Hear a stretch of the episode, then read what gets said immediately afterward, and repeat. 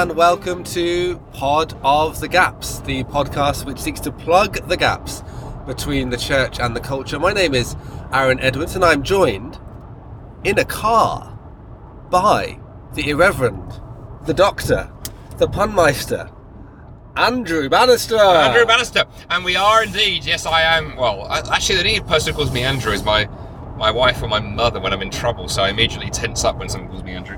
But um, yeah, we're in a car and we are driving. We are recording this. Uh, sure, we should take a we should take a photo of this and put it with a with a podcast uh, episode because it's just you know we have a microphone popped up on the dash. We have Aaron holding the laptop. I'm driving. We are en route to Cedarwood Festival, where we are doing a live uh, episode.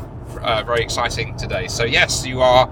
We are recording this on the M1 motorway. Yeah, this is the non this is the non-live ep- this is the dead episode before the live episode. Before the live episode, but it might come out after the. I mean, who knows in the order of things? That's but true. it's but it's very exciting. Uh, the you know there's nothing like the British motorway system, and uh, for American listeners to go, um, um, um, British motorways they're like American highways, but a third of the size. Yes. Yeah, that's right. I, I'm quite impressed as well by your car. You were just showing me you you've you've got this one of these kind of self semi self driving cars. Which I, I was very impressed with your itinerant schedule. You're normally driving everywhere. Really, you're not driving everywhere. I'm not driving the car. Your drives. Volvo is driving you. It's quite exciting. Yeah, yeah. We sold uh, we sold our house. Uh, a house near London some a few years ago, and uh, we're quite blessed that we made a bit of money on it. So we paid a large chunk of our mortgage off, and then, you know, we've as for instance, my wife's family have had Volvos for years. They last for years. This is not a Volvo ad, by the way. Um, and so we thought, well, why Other other Volvos are, the are available. car's very long. And so we bought ourselves a car that we knew would last for a while. But one of the things that's nice on this car, yeah, is as long as it can seal up the white lines and things, it, it, it sort of drives. You have to get your hands on the wheel. So uh, we'll find out. If there's a large crashing noise halfway through the episode, This is the last kind of ever thing. part of the. But I do stress for people listening or any police officers listening, I am driving both hands on the wheel. Aaron is operating the computer. All I have to do is talk. We did. You did. Andy did have to stop me a few minutes ago as I was holding up the laptop to try and listen back to a, a test recording, and then a police car coming past. And we put, put the laptop down. Put the laptop down. It It's not, it's not. We're not doing anything illegal, but it It looks a bit dodgy. suspect. Holding a laptop high so we can listen to the speakers. So, um, and who knows? This might not even record properly. Who know? You know, we'll see. This might end up in the archives like the other episode That's that's, in the archives. yeah. Uh, we'll see. Anyway, so um, yeah, we actually have got an episode uh, planned that we are actually going to talk about stuff. No, we won't, we won't just talk about Volvos with the M1. No, um, though we could do. I'm sure we could string out. That would be 45 a very, uh, a very exciting, Um, exciting but- episode. And the coffee just went up my nose because I laughed at my own joke there. Well, but, there um, are. That's God's providence in some way, uh, judging you for laughing at your own. Very comedy. actually. Well, actually, I don't know. As someone who needs caffeine to get going in the mornings, maybe maybe inhaling the caffeine is a better way of doing it than drinking it. Maybe I've been doing it wrong. That's right. You can get straight in, or through, through the eye socket. I think you through can, the, through the ice can get stuff straight to the bloodstream. Um, so, uh, to, we thought today would be interesting to, uh, as we are kind of en route, it'd be good to do a, a bit of sort of mopping up, a couple of mop ups. Um, and I think we're combining a, a couple of follow up um, issues together. So, we recently did um, uh, an episode on masculinity. Uh, we called it masculinity, um, men, masculinity, and mission. We called it, didn't we? We did. That was Um, right. And it's just interesting that uh, it's some really, really good, positive, and also some sort of, you know, uh, feisty feedback in various quarters, person, you know, in different sort of uh, interactions we've had on or off social media. So it's good to sort of do a little follow up. There's more things we could sort of add off the back of it, but perhaps the most interesting thing we could start off by talking about off the back of that episode. I mean, if you haven't listened to it, go and listen to it. Um, if not, you may be interested in these things anyway because, um, um, well, they're, they're relevant to the mission of the church, aren't they? In, in all sorts of ways. But um, Jordan Peterson, right? Jordan so, Peterson, so we JP. mentioned we mentioned JP, Canadian um, public intellectual, and It makes he- it sound like you're a friend of him, doesn't it? You go, I was hanging out with JP. JP. JP said. Peterson. Well, that's what I say about. Yeah, I was hanging out with AB, AB, day, you know, AB. Jordan Um, Peterson. Anyway, back to Jordan. So he Peterson. was. He released his. You know that that. So those of you may not have heard it by now, but I'm sure many of you who saw it trending will have done at the time. The day after our episode, clearly he listened to our episode. Um, he released this um, video called a, "A Message to the Christian Churches," and so in this message is a direct kind of call summoning the church to go and get the men, go and welcome the men back who've been disenfranchised by the church for so many years, and stop preaching a gospel of you know change the uh, you know, climate change and just social justice issues. Actually, you need to be saving souls I need to give men a place where they can come and find their purpose in life and, and bring cultivation to this world and all these sort of things. So it was kind of Jordan Peterson putting his kind of standard message to men in the context of churches and saying this is a place where they need to be able to call home and where they can actually do you a lot of good and you can do them a lot of good. And so it had, it had a really, really mixed response on social media um, uh, across the board. But one of the interesting things about it was, and I was picking this up in a blog post I wrote about it, was um, the responses from non-Christian men. Yes. which was kind of fascinating, wasn't it? So yeah, so one of the things I found interesting was exactly those responses from um, from non-Christians, and as you say, quite a lot of responses. You picked up a few on your on your blog article. Um, you know, guys saying I'd given up on church, written it off, and uh, and then actually this is about me to try again. Quite a lot of things along those lines. But then as I looked at the feedback online, and it is mixed, and I always Yeah. think it's important to qualify. Um, you know, John's fascinating, but you know, I haven't got a particular candle as a whole to, to, to him in the sense he isn't a Christian. He's he's a very confused himself uh, spiritually, and um, and so on. And uh, but the thing is, he says some things that are interesting. But what was interesting, more of the pushback, more of the pushback was um, was from Christians. So it was more the non-Christians liked it, and more of the Christians were like, "I'm less sure about this." And I just found it absolutely fascinating, actually. Well done on making the turning there, by the way. Yes, I think actually I, I actually missed the earlier turning because we were busy podcasting, and the, the, I- I poor, old, the poor old navigation system is now going, dudes. I, I, could hear you, I could hear you like building up to your point, kind of like, you know, and it's sort of like I'm just getting round to making my point, and I'm just really driving right now. Trying to drive at uh, the same time and just navigate around this little intersection. But you And, made uh, it. We made it. We made the turning. kind of so sorry. Um, yeah, but, but as you say, it's um, I'll. Uh, uh, uh, it's it's something that I think we yeah always need to bear in mind with with people like Jordan Peterson. I think most Christians though, you know, we know about his. I mean, most people know about his sort of problematic theology. I don't think we look to Peterson as a theologian or a pastor. We, he's there as a really helpful, wise voice on all these sorts of issues that churches aren't speaking about. That's why I was trying to get out in my um, Good Fight post about it. But it, um, interesting that you know the most of the flack came not from non-Christians but from Christians. Yes. Now I understand that obviously that might be because these are Christians who want to guard doctrine in the way that we would want to guard doctrine and make sure that people aren't inviting confusing or unhelpful gospel-less ideas into the church. But at the same time, we're, we're really with him. We're trying to talk about uh, someone who's able to see things and, and make wise statements and say, "Look, can't we rejoice in the good things that are going on here?" We're not we're not accepting his kind of weird, you know, moral therapy, uh, therapeutic deism, or uh, which is the sort of you know the belief that God is almost fulfilling your own personal need. It's not like He doesn't almost need to do anything. You don't have any relationship with Him. It's almost like He just serves this religious purpose in your life to give you a framework, um, emotionally and morally. But actually, we, we can say that He's seeing things that would be of benefit to the kingdom and, and would remind the church of of our grand purpose. And too Yeah. many men don't really know the church is for. You're right, and I think actually what's interesting is, I mean, of course, biblically there's a precedent for this, isn't there? I was thinking about this the other day, that um, you know I was reading in my daily devotionals the other day. I was reading through through Ezra, and of course you've got you know that's a reminder you've got Darius Mm. uh, in there and Cyrus and the way that the Lord uses them, and then of course in the Book of Acts you've got you know Gamaliel. Uh, who's uh, you know not a Christian? He's a Jewish rabbi, but Yeah. but to go you know speak some incredible wisdom um, even though other stuff, you know, we wouldn't necessarily, you know, be aboard with.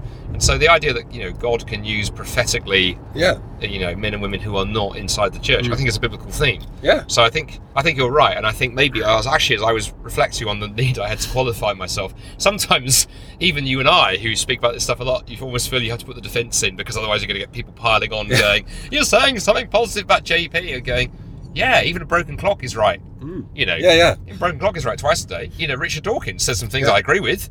Um, Yeah, but let's not even over caveat it. Jordan Peterson is saying much more wise things than Richard Dawkins, and much, Really? much, yeah, and many more, many more wise. Sorry, many I'm more. sorry, yeah, Richard, yeah. if you're listening to this show. Aaron and I will talk about this later. Yeah. No, no, no, no. Yeah. I, no, I agree. I agree Because with you. we need to be clear and go. No, it's of course we can caveat everything. and Say, well, we're all terrible and we're all good in mixed ways. So therefore, when we say anything, we're really saying nothing, and nothing, we're saying everything. No, we can really say that he has more wisdom than a vast majority of people that we're seeing in the public sphere. So that's what we're saying, and we're saying that we can even affirm it in a way that um, is beneficial theologically, even if his own theology is the basis of it is confused.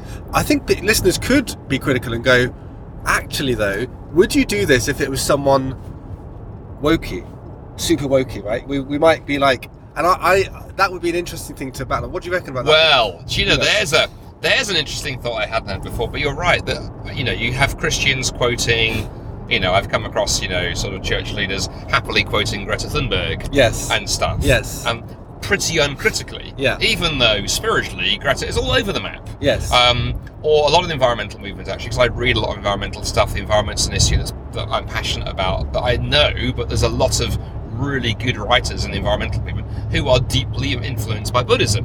Yeah. Now that doesn't worry me because I go, okay, I can filter that out and be aware of that. But I, you're right. When I hear people quote those guys and don't put the caveats yeah. on, so you're right. I think there is a t- there is a there's a tendency to caveat voices more from the I don't like right left labels, but from the from the right. Um, Yeah. there are from the left. So with, with Jordan Peterson especially, and I do wonder whether it's because because JP is contra- more controversial culturally, as Christians we're a bit afraid of going, oh gosh, if we say he said something that we agree with, uh, we'll have the Twitter mob will pile onto us, and therefore to avoid the Twitter mob piling onto us, we'd better just caveat. Yeah. Yeah. So we caveat. So we caveat. It's interesting who we caveat and who we yeah, don't. yeah. Caveat. And, and, I, I, would you agree though that, that there's certain No, I people.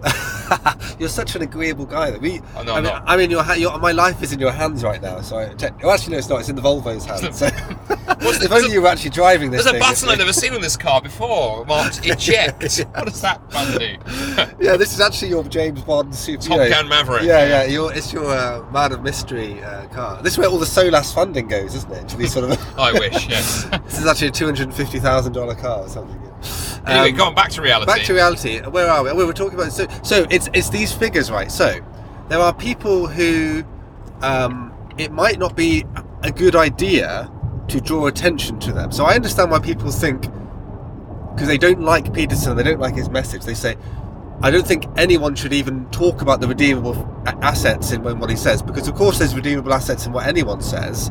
But there's some people you think actually it's not a good idea. Almost let's let, let's use the let's use the example that ever, we, we always like to use, or everyone likes to use. What would you say about the Nazis? You know, would you say at the time, oh, but they're doing so many great things, they're building the autobahn, and people are going, yeah, but there's the anti-Semitism and there's just the general fascism and hatred. Yeah, but you know, look at all the good stuff. We're, we're all a mixture of good and bad. There's there's it would be advanta- it would be disadvantageous to show the good at certain times. So that's what they're thinking. I I would disagree. I would say actually, J, Jordan Peterson has more than just a kind of mix of good and bad. There's actually a significant amount of good, Yeah. even if we need to spit out the bones. Theologically. Yeah, and I think the other thing that's the other thing that goes on actually with someone like say Jordan that I think go, is is true actually across the political uh, domain on for those who are you know, again more on the right. This goes for some of the voices on the left, but more more more on the right at the moment where we are culturally is the fact that I think you've got a lot of people who are saying some stuff that is actually quite a lot of it is helpful. Yeah, those you say, there's a few bones, maybe maybe less than people realise. Um, but what those folks don't have is the gospel underpinnings to it. And so, you know, some of the thinking isn't joined up. There's some stuff in there that's unhelpful, and then some of the foundations are missing. So that, for me, would include you've got Jordan Peterson. We've talked about Douglas Murray Yeah. on this show. Yeah. To a lesser extent, someone Yeah. like Tom Holland. Yeah. Um, Yeah. And then you've got people like Helen Joyce. Her book Trans, I think, is incredibly helpful. But uh, Helen's a secularist, so I think at times is missing some pieces of the story. Kathleen Stock, again on on feminism. Yeah. Um, some really helpful things. And here's someone who was brave enough to actually, you know, got cancelled from her university post because of uh, her belief in in, in biology. Um, but again, you read Kathleen, you go, "There's a piece missing. There's a gospel Yeah. piece missing." But maybe rather than throw them out because there's a piece missing, how do we say, "Well, okay, let's take this Yeah. and figure out what we can use. And of course, a biblical example of this would be that I mean, the classic place would be Acts 17, Yeah. altars the unknown God. You know, Paul could have come in and gone, well, this is total paganism. This is utterly useless. It is hopeless. We throw it out. We don't mention it. No, he actually boldly builds a whole sermon around it, and of course quotes Greco-Roman poets again, even Yeah. though some of those Greco-Roman poets are, are, are, you know, riddled with polytheism. But Paul had the wisdom to go. There's some stuff in there yeah. that is really helpful. Mm. So let's use that. Um, even while if you said to Paul, "Really, you're quoting that guy?" and Paul goes, "Yeah, I know that guy's like bat ass crazy when it comes to." Uh, yeah, I know, think, I think the thing about that, the really the amazing thing about Paul's ministry. I, mean, I know we talk about certain examples like that a lot, but and we should because that's a perfect one for our time. He's so he comes across as so fearless and bold, not only in confronting non-Christians, but also in not in not caring about what they think, but not caring about what the religious people he's part that you know, the Christians actually think, let alone what the Jews think as well. So it's fascinating that he doesn't go there and think, oh, I'm going to get in trouble with so and so. Peter's going to send me a letter and be annoyed or something. Uh, it's just interesting that he's fearless at confronting the things within his own tribe as well as beyond. And I Yeah. think that's really, really important because we, we need we often are uh, people who are trying to do any kind of pioneer mission or evangelism or just and I'm not talking about massive ministries. I'm not talking about you know like Solas or something, I'm just- but I'm talking about things just anyone in your life in your in your everyday interactions with somebody. You're trying to make connections with people who aren't Christians. You might get flack from other Christians for doing so or the way that you do it. Of course, there's things that we need to keep in check. We need to just make sure that we are living um, uprightly and beyond reproach in all sorts of ways, and we're not tolerating nonsense um, and not tolerating um, or, giving a free pass to things that are actually un, unhelpful or harmful. But at the same time, I just think that the kind of daring connections Paul is willing to make are very instructive to us. And so I, I think when we think about people like Peterson, when you can affirm what's good and what's virtuous, you know, like as Paul himself says, whatever is good and noble and, and honourable, then uh, think about these things and, and dwell upon them. Um, and I think there's things that we can affirm, the virtues we can affirm in, in much of what people like Peterson says. But what we need to be aware of is, of course, the deism, the, the fact that now, because uh, Western culture is getting so um, yeah, divergent in, in its sort of fundamental beliefs, in ways it's chaotic, really, anarchic. People are looking for anything that will give them a system and a structure again. So religion obviously offers you that that foundation, and this is why you could look at the, the Douglas Murrays or the, or the Petersons and go, okay, they're, they're recognizing that something's missing because we've lost Christianity. So even Douglas Murray would say the same. Christianity, it, it has, the loss of it has been felt. And then they may just look in gen- generic religion for an answer. We, we want to say, no, you need Jesus. You need to actually meet Jesus. You need to recognize that Jesus is resurrected. He sent his Holy Spirit. And it's not just a case of Yes. subscribing to a system of beliefs, because of course that will give you meaning and structure, more so than the anarchy that we're seeing in like woke land. But it's also not enough, and there's other problems that will be introduced when you do that. So that's where Christians want to caveat this and, and, and say, actually, we, you know, we, we, we need to be careful. But I think they're missing the main point. Like, of course, we, we ought to know, of course, that we're not going to allow deism um, just into the church and to say this is fine and we don't need you to Yeah. talk about Jesus anymore. What we're just saying is that he's doing a great job of, of providing a sort of smashing down some of the idols for us Yes. along the way and op- clearing the ground in some way. Well, it's interesting because I was um, I was thinking about this a little bit yesterday because I was listening to while I was driving up um, from Oxford, where I've been speaking to pick up you on the route to, Cedarwood. I was listening to another podcast I quite like, Trigonometry, which Oh, yeah. we've referenced a couple of times on um, on Pod of the Gaps.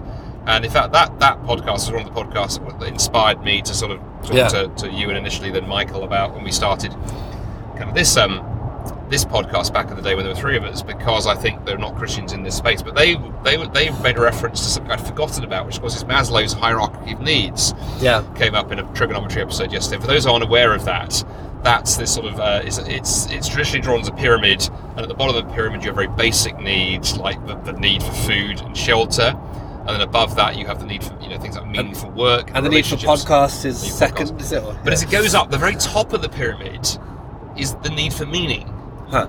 And Yeah. that is like it's quite clever the way it's done. That's the, the the apex where everything's heading. Now people don't tend to spend as much time thinking about that if basically your basic question in life is where's the next meal coming from. But in the mm. West, where even when you know life is tough, we have a, a recession, we have you know war in the on the edge of Europe and so on. Fact of the matter is, we are fed, we are clothed. You know, we plug our gadgets and the power is on. So Yeah. we are a culture where actually the meaning question is by far the most important question because the other Yeah. basically answered. And so I totally agree with you. I think secularism has totally failed to answer the meaning question, utterly failed. And now we're, we're we you know we've I think we're almost yes we're still in a post-Christian period, but now we're almost in a post-secular period where where people are now trying to look to fill that, that vacuum. So I think as the church we're going to have to pivot really quickly Yeah. to thinking about how do we engage you know with this in fact the the, the, the uh, event I was speaking at in Oxford was a was a, a, a conference on uh, apologetics of world religions put on by my friends at the Oxford Centre for Christian Apologetics, and it was quite a well constructed day because I did two sessions on Islam. Uh, Rahil uh, Patel, who's a former Hindu priest, now Christian, did two sessions on, on Hinduism and Eastern religion. But then they had Tom Price from OCCA, did a really good session on, on you know new spiritualities and picking Yeah. up this thing that actually huge numbers, uh, particularly yeah, you know those sort of forty and under, they're not secular. Instead, they are they are spiritual, but not religious. They're Yeah. you know they're you look at the, the sales of books like The Alchemist or the Yeah, or the. Secret or Deepak Chopra, whose books sell millions, and J.P. Jordan Peterson and others, I think, are on the edge of that space Yes. actually. Yes. And I think we ignore that at our peril. Either we fight the old battles. So too much apologetics is still how do we answer the questions of atheism? They go, well, that's not unimportant, Yeah. but the number of those people is dying. Yeah. Or we, you know, we just get obsessed with you know climate change and justice and all these other things. They're not unimportant, but actually there's lots of other people fighting those fights, and we miss that the coming battle is paganism. Yeah. We're back into the first century Absolutely. world. Yeah. Um, so there's that. I think there's that issue that's going on. Yeah. The other thing I think that goes on sometimes with people like Jordan and uh, and Douglas and, and Kathleen and Helen and many others we've kind of mentioned, I have a feeling, and I saw this on some of the response to the Jordan Peterson stuff, was he says some things that are profoundly uncomfortable. Yeah. Because prophets do. So, like Yeah. Solas that I work for was set up by a guy called David Robertson.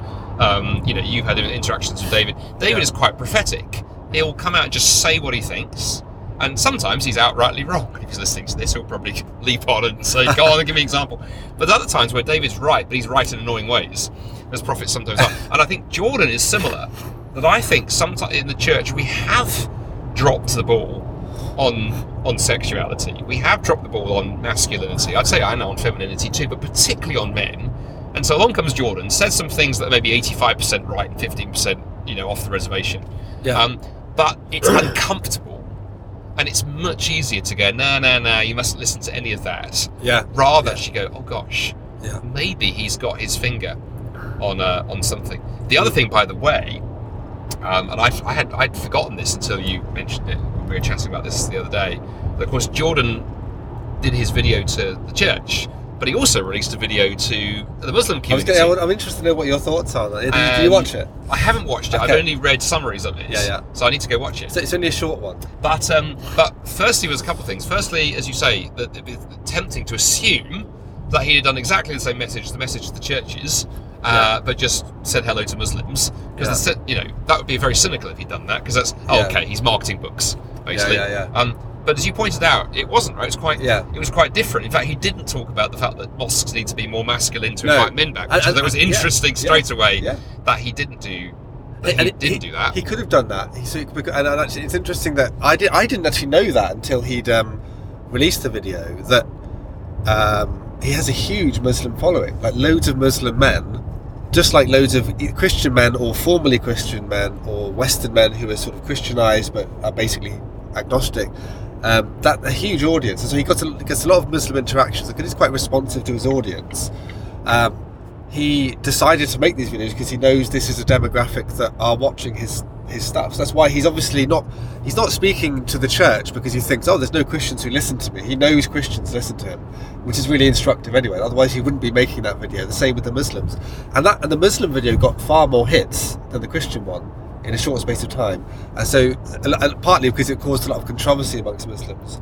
Um, but, but as I say, he wasn't saying that. My fear was, oh gosh, he's just literally done the identical message, and we've all gone, oh, fantastic, he's inviting men back to church, oh, and to mosques. And, but he doesn't say that, and, that, and you'd think that mosques might be. Islam is a place where men ha- can be radicalized into a sort of right. I've got this great system of meaning. Everything makes sense. I've got a God who's pretty down the line, unlike all the woke stuff.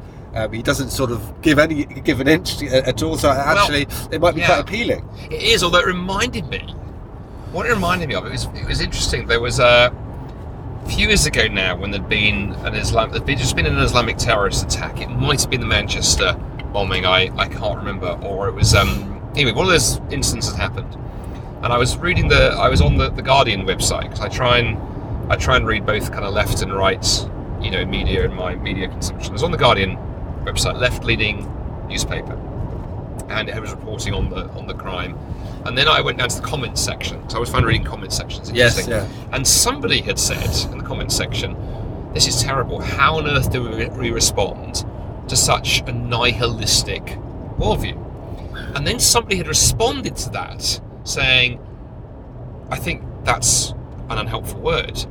I worry that it's we in the West who are nihilistic because Yeah. however warped this may, worldview may be, they have given young men a, a, a vision and a purpose and something they feel worth is worth dying for. Yeah. And we in the West think we can counter this with with MTV, Yeah. you know, consumerism and uh, and pubs or something, or something like that. And I don't think we can. And I just read this and thought that is absolutely fascinating because for all of the warped, you know, ideology at the heart of, say, particularly Islamism, Yeah. um, not mainstream Islam, but Islamism for a moment, Yeah. of going, the fact of the matter is that that has tapped into the fact that particularly young men have this need to find something to fight for, to give their lives to, to even die for. And I think the West has failed. One of the Mm. reasons why you've got so many problems among men right now, Yeah. across the board, Yeah. is we're not we're not tapping that and channeling that. And Yeah. yeah, we do genuinely think, well, you know what, just give it on Netflix. Yeah. Uh, it'll be fine. Be Yeah, all right. yeah. Yeah. And it turns out that it isn't. Yeah. And again, into that vacuum has come has come Islam. Into that vacuum come extreme politics. You know, whether it's um, you know the rise of sort of you know right wing extremism, Yeah, yeah. whether it's the rise of Antifa Yeah. on the left, Mhm. which is also there's a lot of angry young men in in both those movements. I often think they're Yeah. like like flip sides of the same Yes. coin. Yes. Um, the whole incel movement and other stuff. It's f- absolutely filling void, isn't it? It's filling a You know, void. the vacuum, uh, the vacuum must be filled. So pe- people are trying to find it, as you say, left and right, and um, we aren't aware. The church, again, the church ought to be trying to fill that gap, or at least speaking to saying, well, because we're the only ones who really can. As in, Jesus is the only one who can actually fill the meaning gap in someone's life in some in any ultimate sense. But we tend to, I say, decry that this is happening. And then I, I think I said this in the last episode on, on masculinity, especially when it comes to these men on the right. Because I think there's probably more men, well, certainly more disgruntled men on the right than dis- on the far right than disgruntled men on the far left. Would you say? I think there's quite a lot of That I- squishy squishies in the middle. That I don't know because I was very struck by when you look at when there was a lot of that rioting kicked off in the states Yeah, uh, a year or so ago, and all the stuff you know, went down in Portland and San Francisco and, and stuff. You know, for- in the in the in the in the wake of George Floyd and Sure. BLM and all Okay, yeah, yeah. and all that stuff. Well, looking at pictures, a couple of things struck me. First, it was quite a white crowd. Despite the fact that you know Yeah. BLM had been, you know, uh, uh, it was Black Lives Matter, and George Floyd, yeah, um, you know, victim in that in that horrific incident was a, was a black guy, and to go, you know, given this was all about race, it was predominantly white, and then it was quite young, which is what you'd expect. the students, isn't it? a lot of men. Yeah, You look at the faces, yeah, um, and then similar around the extreme reactions to tra- transgender stuff. There was an incident a couple of weeks ago where there was a really nasty sort of uh, incident where there was a, a, a women's meeting in I think it was Manchester in the UK, and a bunch of you know hard left extremism extremists turned up, and, and it almost got quite physical. Um, and a lot of you know women you know intimidated. I was looking at all the all the sort of you know hard left pro you know extreme trans activists. I was like, these are all men. Yeah, This is largely a men's thing. yeah, yeah. So I, I, I'm not. I think it is. I think it's more of a mix because I Hmm. do think, and this ties into our episode last week a bit as well, right? Is the go that you know there are some characteristics of masculinity. Some good. There are some good ones. Absolutely, there are, and we don't talk nearly enough about those. And I'm very, I'm. I say proud, but I'm, you know, I'm, I'm excited to be a, a, a white male. I think there's some great things that come with that. There's some dark, there's some, some flip sides too. And one of the flip sides is I think men we are drawn to activism, which means you can get drawn into extremism, both for good and for bad. Yeah, Which is why you look at the, the, the majority of the movements that have turned the world upside down, the great engineering breakthroughs, whatever it is, is, is often, not exclusively, often men because there's that drive there. Mm. But also, my word, when it's movements that have destroyed the world, Yeah. um, you know, Napo- Napoleon, uh, Genghis Khan, Yeah, yeah. Hitler, Yeah. um, men have a lot to answer for as well. But it's the same thing. It's that you either you have this incredible energy and drive that you need to channel. It's, it's like it's you, know, you watch any young boy. I don't know what your young boy. uh, oh, he just sits there. likes he sits there quietly, never causing trouble. It's it's they build things and they break things. That's what that's He- what boys do. And you and you, you can't it's, it's hard to actually get that out. He wrestles. They yeah, they wrestle, and they Yes. but- and, and those are both good masculine traits. But it's just what are you going to build and what are you going to destroy? You need Well, to destroy yeah. things, Yes, you need I'm to a- be able to protect the good things. as Well, I'm a great thing. I'm a great believer in metaphor. Actually, this interested me. This this occurred to me the other day. We um we uh, we're just with our kids at the moment watching this amazing documentary from the uh, early 2000s we discovered on, on YouTube. Back in the days when the BBC wasn't like a, a complete woke mess. And it's called uh, Seven Wonders of the Industrial World, and it looks at some of the massive engineering sort of Yeah. projects from from certainly the 20th century, but a couple of older ones that really changed history. And one of them was the Hoover Dam in uh, in America. You know, it was an amazing engineering project in the 1930s. But what they did, of course, they channeled the energy of the Colorado River. And I remember at the time because we just done the masculinity episode, thinking that is Yeah. a brilliant metaphor actually for masculinity. yeah. I look at my my, my son, and you, you know, you've got a lad too, right? To go Two actually. two, haven't you? Yeah That's me being very macho and boastful. very macho yeah. And so my son, yeah, he's very he's very physical. He loves to wrestle, and uh, that will often get out of control, and he'll do that in appropriate times, or, or you know, sort of there's, there's an inappropriate physicality. Can I just And- can I just on that? yes. Do you ever have that? Do you have this constant fear? Like I, I've got this reflex that one of my sons come running towards me. You have to get your elbows up because You- they, they will come at you with knees, elbows, Yeah. heads. You just don't, or at any angles. You just Although actually, I have a friend in the states whose daughter was also into wrestling. He said actually, when the, his daughters, when the kid, when his when his kids were young, it was actually the daughter he had to be more afraid of because she, She would play dirty. She would do things right. like the elbow and the eye. Oh, sorry, Dad, that was an accident. I was like, yeah, really. more. Yeah, And yeah. Um, but yeah, with Chris, early on in my parenting, I learned an important lesson. I got into my head that what I had to do was try and sort of squash that tendency Uh-huh. out of him, Yeah. and it didn't work. no. And then older, wiser friends went, no, no, no. What you need to do, like with the Colorado River and whatever, Yes. channel it, Yes. channel it, and use it wisely. Absolutely. And to go, you know, being physical is a good thing. yeah. So, but how do we use it wisely? Yeah, and yeah. You, you know, you're gonna as you grow, up, you know, helping him see as you grow up, you're gonna be stronger than your sister. Yeah. So, you know, it's not appropriate that you know if you guys have an argument that you lash out because you will end up Absolutely. really hurting somebody Yeah, yeah. because you're going to be stronger. Oh, but yeah. the strength is a good thing. Yeah. Um, Oh yeah. Ma- and so, how do you channel Yeah. that masculinity? And I think that's Yeah. one of our societal problems, actually, that we've tried to squash some of this oh yeah. rather than go, okay, how do we channel it? And I don't know if you've seen the YouTube video, which related to quite a prominent theory that boys are treated as defective girls Yes. in schools. And I think you can see that. Like we, we maybe we've covered this on a previous episode, or maybe it was a cancelled episode. I don't remember. Um, but we'll go into that. Intriguing our, our listeners. Are will the arc. When, when when's this vault going to be opened? the vault of cancelled the episodes. part of the Gaps vault will be opened one day in, in 2042, uh, Yes. after one of us dies. Um, anyway, so um, we, I, I think the um, yeah, the, the theory of um, how boys are treated in school. Because they don't play by the same rules, and this is it's very tricky to talk about because you clearly don't want to make uh, comments about it which you can't really back up. But I think so many people um, observe this trait and they, they see it that boys and girls do act differently, and they and, and, and the idea that we're narrativizing it and saying, well, I, you, you just want them to act differently, so you're putting it on them. So, well, I, statistically, so many people will, will um, you know, come forward and say that they haven't done that. And that from the very, very early stage, the kind of behaviour that manifests is different.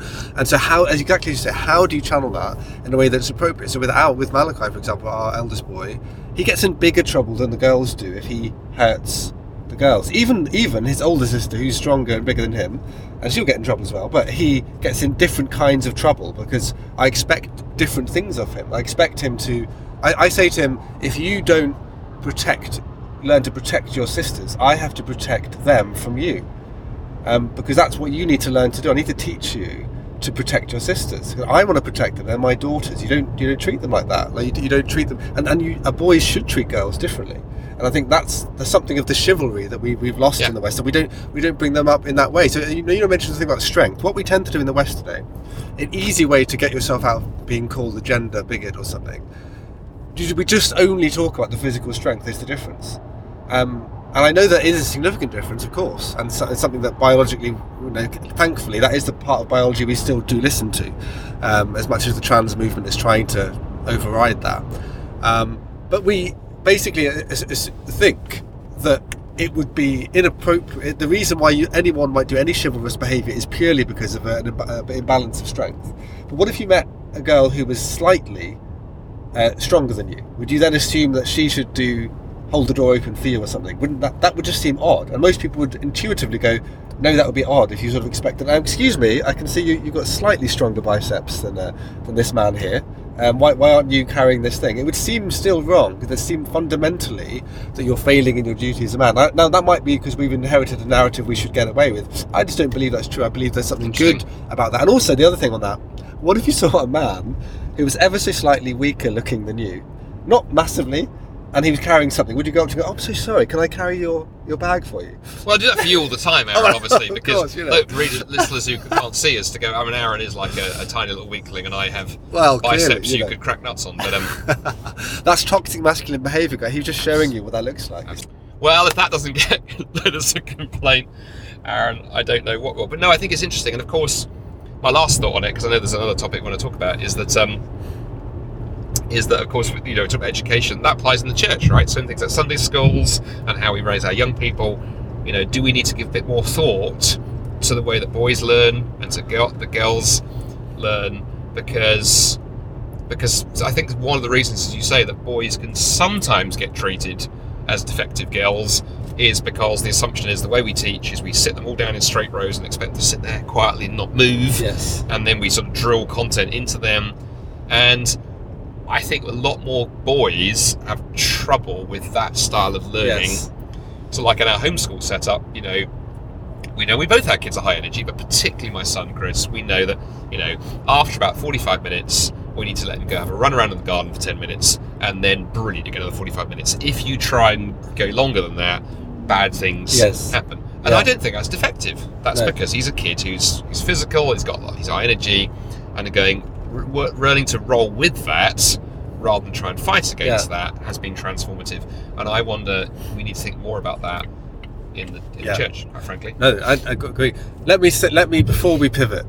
Um, I think there's actually something, re- some, a couple more things just to bring out on that, and I'd, I'd like to hear your thought on because when you talk about boys and, and, and what how you what you want to you know inculcate in them, we you know, I'm talking about ma- what masculinity is, what is good masculinity, what is bad masculinity. Again, I don't want us to just go to the um, extreme of well, there happen to be more boys who are a bit more active Mhm. activists. So let's just just for pure tonnage, just because it's more likely that you're going to get it right when you generalize like that, that's important. I actually think that there are traits that are men are called to as men, regardless of their personality. And I think that's the challenging thing that people probably are less willing to accept. Because it's easier to accept, hey, I've got I've got a son who really likes building and breaking things. I've got a son who likes going and running around the garden. So I'll treat him like that. But if I have a girl who does it, it's fine, and she can act like a boy in every in every Mhm. respect. I'm I'm not happy doing that. And I think actually that previous generations were able to go right if, if to choose manhood or to choose womanhood even if they have natural proclivities which might make them go down the different route which might make them go Yes. right okay i'll just don't worry about this kind of behavior. Let, let's let the boy act effeminate because he's ha- he just he's just that way inclined. I don't believe that's true. I think actually that um,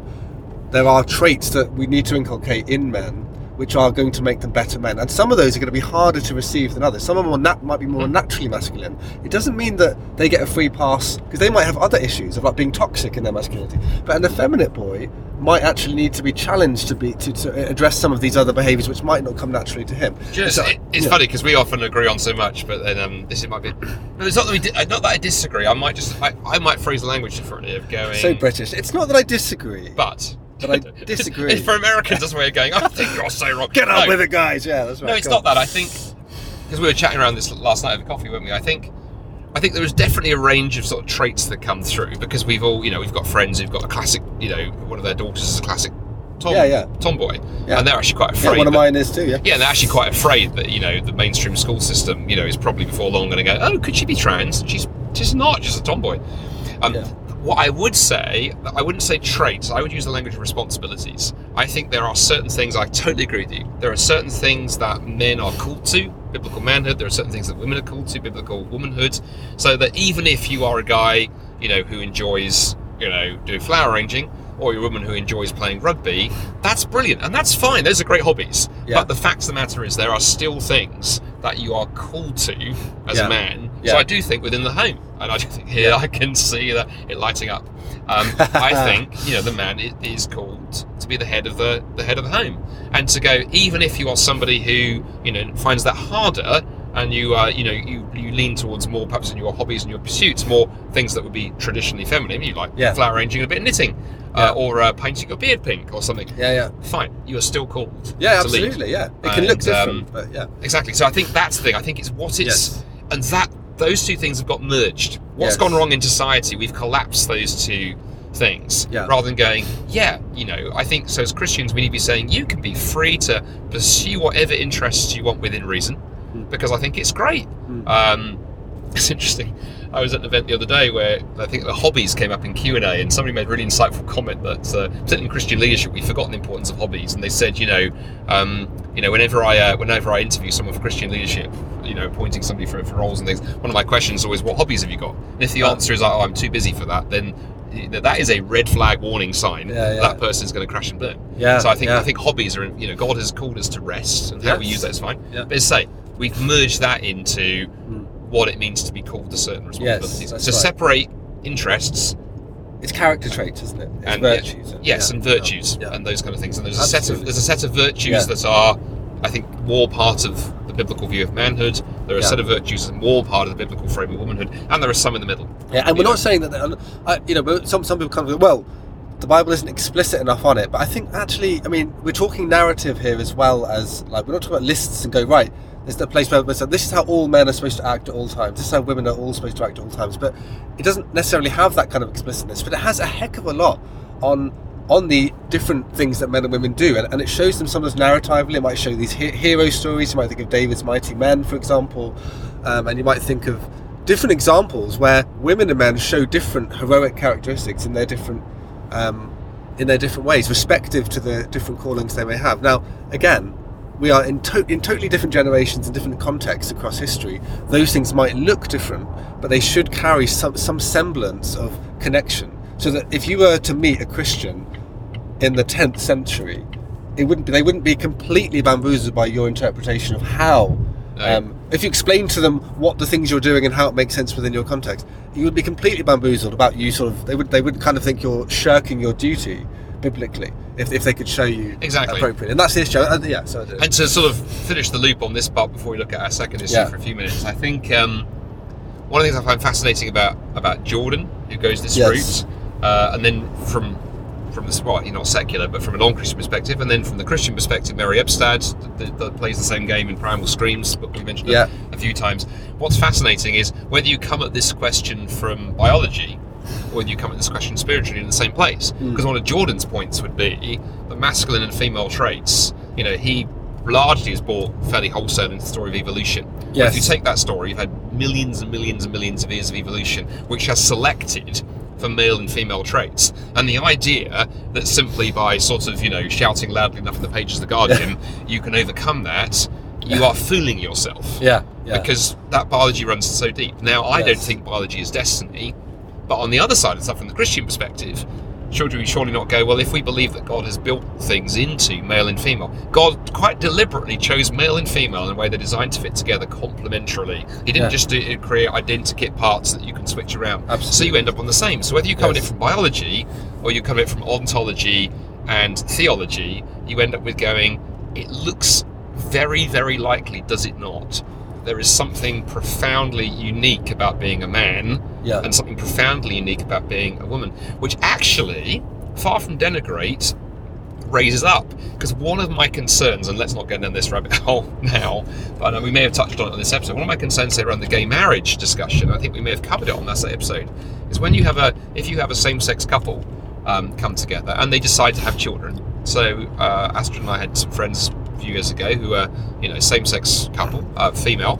Um, they had children by artificial insemination, um, sperm donation.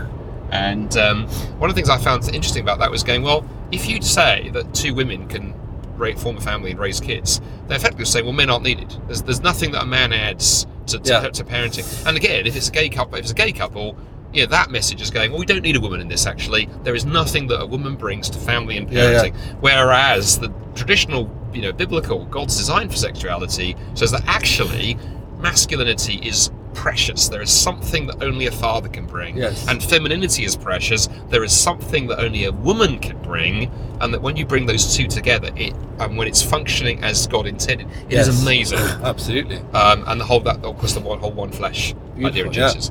Genesis. It's, it's, it's glorious. Which talking parenting does segue to the other issue that we should spend a few minutes talking about. You're, you're, great, you're such a good segue. I'm, I'm, and I'm a segue ruiner. I have, to, I have some one more thing to say. oh, go think. on then with your one more thing. Yeah, Um. I just wanted to recommend a couple of books, actually, but also to mention. Books? Uh, uh, yeah, well, who needs books when Who you're, needs when you're on the? M1 and just making it up on the spot? Um, I, I think, um, firstly, actually, we, we might, I might have mentioned many episodes ago um, Melanie Phillips's The Ascent of Woman, Oh, which yes. talks about the right, the origins of the suffragette movement and how complementarity about men and women was bound up to the origins of the feminist movement, which I find fascinating. So, why do we want more, more women voting and having a say in the public sphere? Because they're different to men. And the, the, the, the women were recognizing you need some women around because we have. A, they were even so uh, uh, willing to say things like, because we have a more of a maternal instinct and are more are more nurturing. Whereas you guys just want to kind of go and blow people up and are, and are kind of you know um, peacocking against each other, almost just sort of trying to impress each other or get one up on each other, rivalries. And you're, or you're thinking imperialistically. You're only thinking about expansion and conquering. You're not thinking about uh, the people along the way. So you've got these terrible social housing problems in Victorian England or whatever. And so you need some women involved because we were, that was one of the arguments they were making. So what feminists would make that argument now? We're more, maternal instinct because we like have children and we have wombs, so that gives us a sort of, you know, a, a different thing to add to this uh, equation. Uh, We're almost trying to pretend that isn't the case now. To, to assume that the motherhood that is that has been so natural to so many women for so many years is almost something you can just pick up and put down and pretend women can just suppress it, pretend it's not there, which is so not true. Anyway, that's one one thing. The, another book is uh, Doug Wilson's um, Future Men. I, I think I, I think you I recommended this to you earlier. I- year. I don't yes, I- you've read it yet. I have not read it yet. I'm recommending It's it live. pile. I'm recommending it to Andy Bannister right now, just to read it. It's on his shelf. Okay. Future Men. It's a short book, and Doug Wilson's a good, really good writer and quite a courageous writer on issues of masculinity. So I'd recommend that. Um, and the other one, of course, the classic one would be, which often has caused controversy, but um, I don't. Well, yeah, from detractors would be John Piper and, and Wayne Grudem's um, biblical man, recovering biblical manhood and womanhood. There are all sorts of takedowns of that.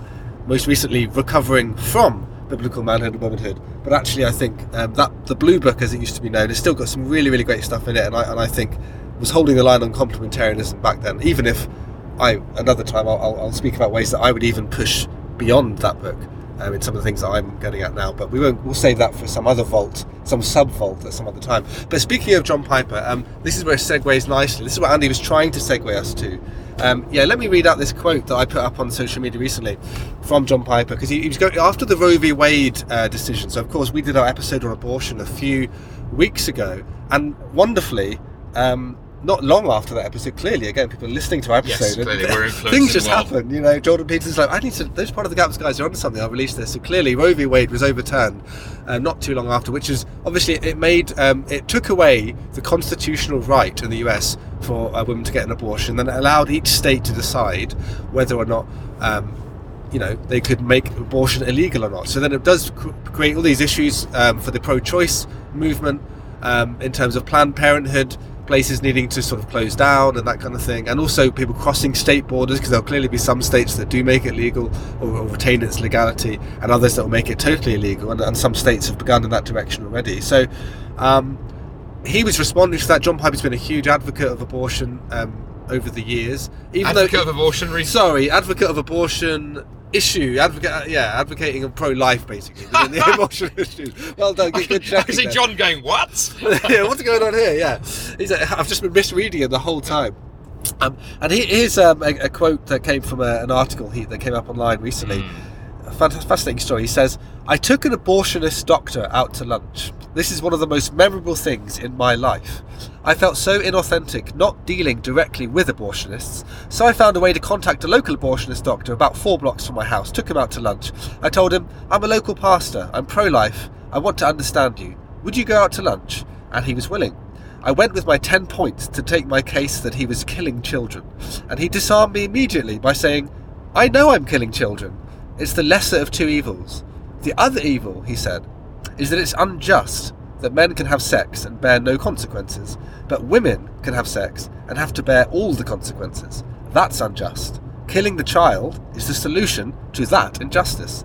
He really was unbelievably honest with me.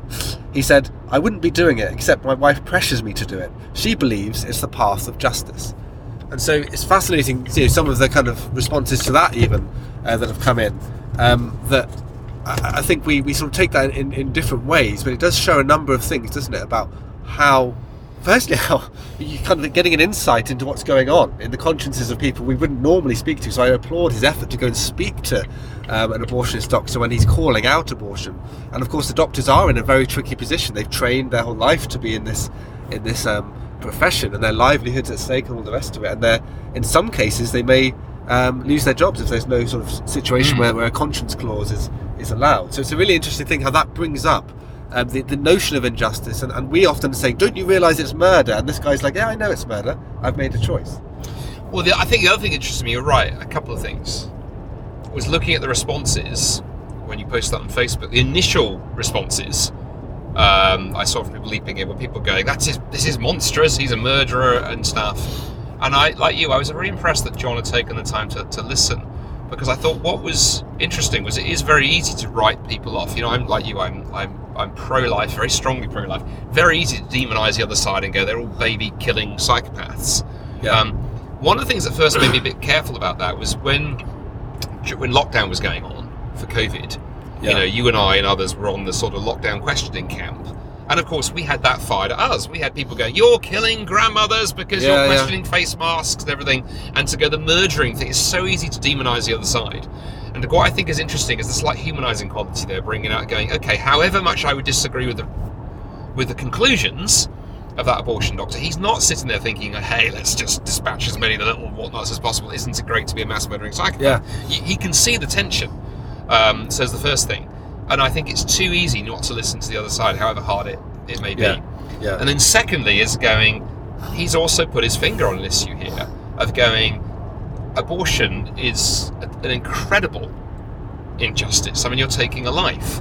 yeah. Um, and, and you know, nothing is going to convince me to change my, my view on on on that. Uh, however, that doesn't take away the fact that he's absolutely right. There is another injustice going on, and I think sometimes in the pro-life camp, when we don't talk about that, Yeah. and I want to be careful. here, A lot of the pro-life camp are aware of that and have done stuff there. You Yeah. know, I remember being very struck by um, when I was at college, theological college, 20 years or so ago. Our, one of our ethics lecturers him telling the story when we had a, a, a lecture on abortion about how when he'd been younger, he and his wife had actually sent up, set up effectively a little crisis, crisis pregnancy refuge in their house. He said for some years our house was full of teenage girls who Yeah. basically Yeah. had been thrown out of home. You know, as, as often happened back in the day if you were pregnant. Yes. And he said we came to the conclusion that we couldn't be pro-life without following through. So we followed through. We'd have five or six in the house at any given time. Every, you know, we just Wow. and, and, it, and it was expensive and costly and messy, but we felt we had to do it. And I was like, okay. And I think there's a degree about, for those of us who are, you know, holding the biblical line on some of this stuff, to ask ourselves the question of going, okay, how do we stand up for the rights of the unborn, but how do we also make sure we're willing to stand with people in the in the cost of the ethical consequences? And a parallel example to that would be around same-sex attraction. Um, you know, I remember a sort of friend of mine who's same-sex attracted and living a biblically faithful life, um, sort of saying, you know, the biggest issue for, for many Christians who are same-sex attracted is is not so much sex is so much sex as loneliness because Right. if you're not in families. And he was, Yeah. he was incredibly grateful that he was in a church where when the pastors became aware of the issue he was wrestling with, they found him a Christian family to, who were willing to, you know, sort of offer him space in their home. So he Yeah. now lives in community. And he said that was transformative because trying to follow the biblical sexual ethic, living as a single guy in a flat on your own, Yeah. almost destroyed him. But Yeah. actually, when the church was willing to go, no, we will help you. Yeah. His, I mean, his pastor saying to him, "Have my mobile phone number, and if you're ever tempted to do anything stupid on a Friday night Mm. Yeah. downtown, call me, Yeah. call yeah. me, and we will come and help you." Yeah. I was like, again, it's the rubber hitting the road of ethics. Yeah. So I think that's what John's Yeah. getting to. What was interesting was that the comments down that thread when you posted it. I was encouraged when other Christians got more into that of going, Yeah. how do we how do we discuss these two issues? There are two issues Yeah, here, and it's not enough to go, yeah, abortion, abortion is wrong, but we're not going to worry about the other issue. Yeah, Yeah, and- abortion's wrong, but let's deal with the other issue. Absolutely. Uh, What we need to do uh, is, is what we also need to be care. be wary, especially in this country where everyone's reacted to Roe v. Wade in a sort of.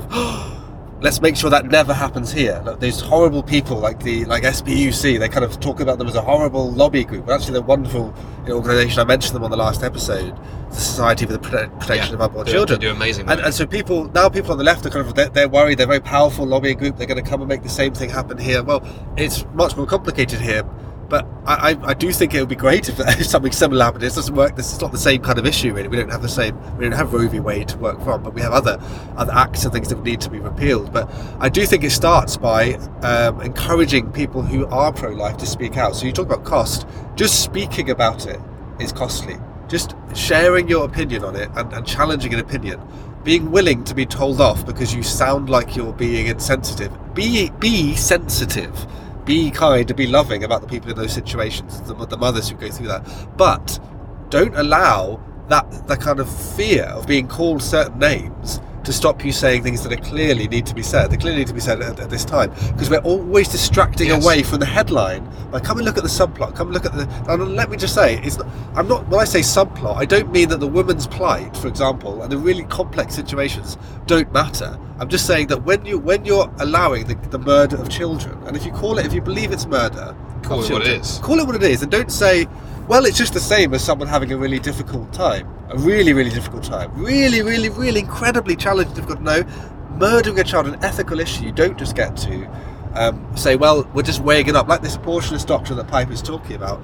I just think this is one injustice. It's bad. I don't like killing children. But there's this horrible other injustice. Well, one thing I loved that when people started saying on the, on the left in America after Roe v. Wade was, well, this is outrageous. We should actually have men pay the pay the price and have to kind of you know go and help sort out the uh, children. So, oh, you mean have families and marriage? Yeah, that's a great idea. Let's do that. Let's let's force Well, men to be better men. and the other issue I thought that I liked about that uh, that that, that story that you that, that John Piper told there is it also gets to an issue that I don't think is talked about enough, either in wider society or when Christians engage in this issue, and particularly here in this country where it, it yeah it is much more costly because the, the pro-life movement is, a bit, is is not as organised and as big as it is in the yeah. in the US is that actually how in many cases how much when someone goes forward for abortion you know, to what extent is that purely her choice to what Yeah. extent has somebody been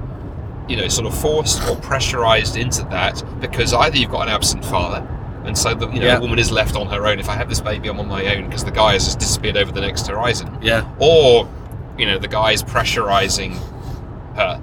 Um, and so to go actually there is a degree to which if i was going to play devil's advocate here for a moment and go the, the feminist angle on abortion is more complex than is sometimes made out actually.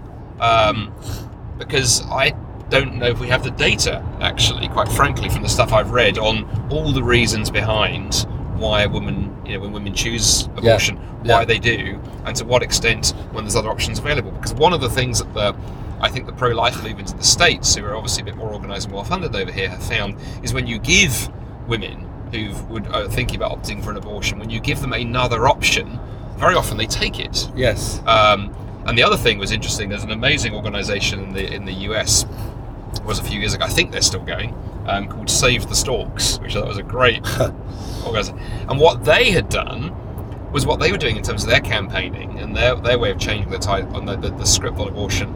Their their conclusion was that a lot of the way that some of the pro-life movements have, have carried on, you know, showing pictures of mangled, aborted babies and things, Yeah. you can only get so far with shock value. They took a different approach. Was they they park um, they've got these, these vans with uh, you know sort of 3D scanners that do really detailed uh, you know ultrasound. Wow. Park up their abortion clinics, and often people often people a free scan because a lot of they, Wow. they figured out a lot of women going for abortions in the states are Don't- people who haven't got a lot of money who can't afford the high Yeah. healthcare. Yeah. Yeah. and what they do is they offer a scan and a cup of tea, and they quite deliberately were not then offering, you know, advice on the back of that, but simply, here's a picture Here's of your unborn child, and even the question.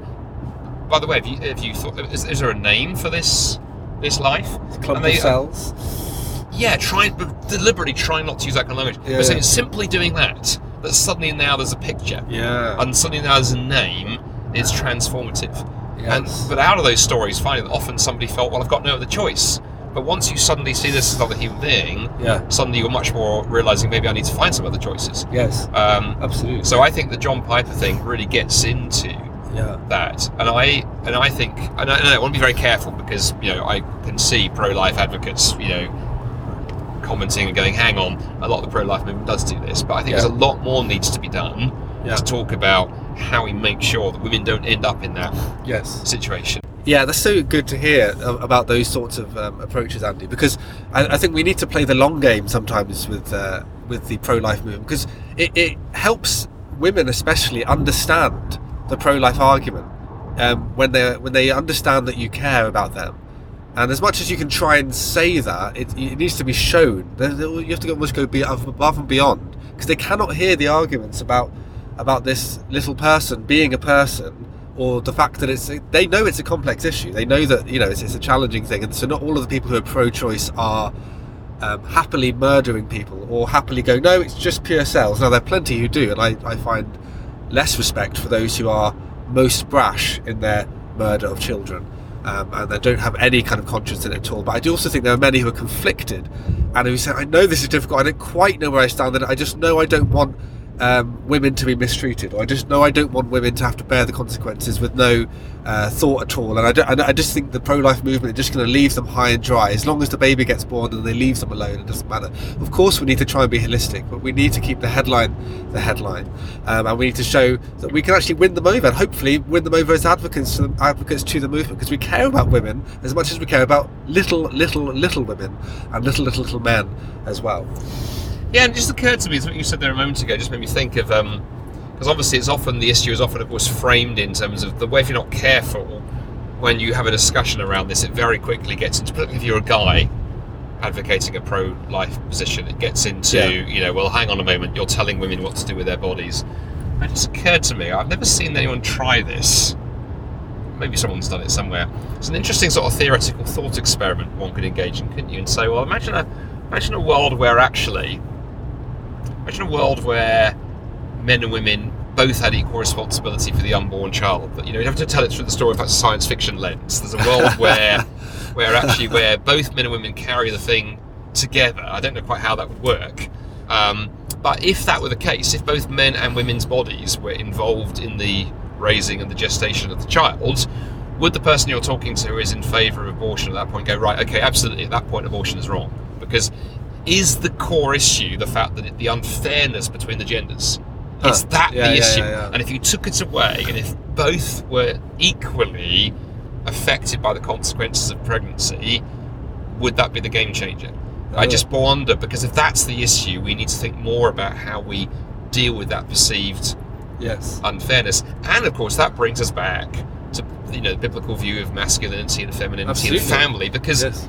We can't get around the fact that actually you could argue pregnancy is unfair. Firstly, as part of the fall, of course, we know that pregnancy, Yeah. childbearing is going to be painful, but also the fact that it, we, you know, it is the woman's role to raise the child, the child to, to, to bear the child. As a man, I can't do that. Yeah. But in, if the family is functioning properly, what are the sacrifices as a man that I am making in order to, you know, help and support during that time? We're into Ephesians five, right? Husbands, love your wives as Christ loved Yeah. the church. Yeah. And yeah, if the woman is making a sacrifice through the pregnancy for the unborn child, okay, then what is the sacrifice for the family that a man is making? If he Yes. isn't, then he darn well needs to make one. Yeah, Because quite frankly, if you're not, if you're not manning it up at that point Yeah. as as the husband, Yeah. then all you are doing is greasing the skids for the for the pro-choice movement. It's going, yeah, men are just basically having all of the all of the all of the fun and none of the consequences. Absolutely. And I get therefore the anger.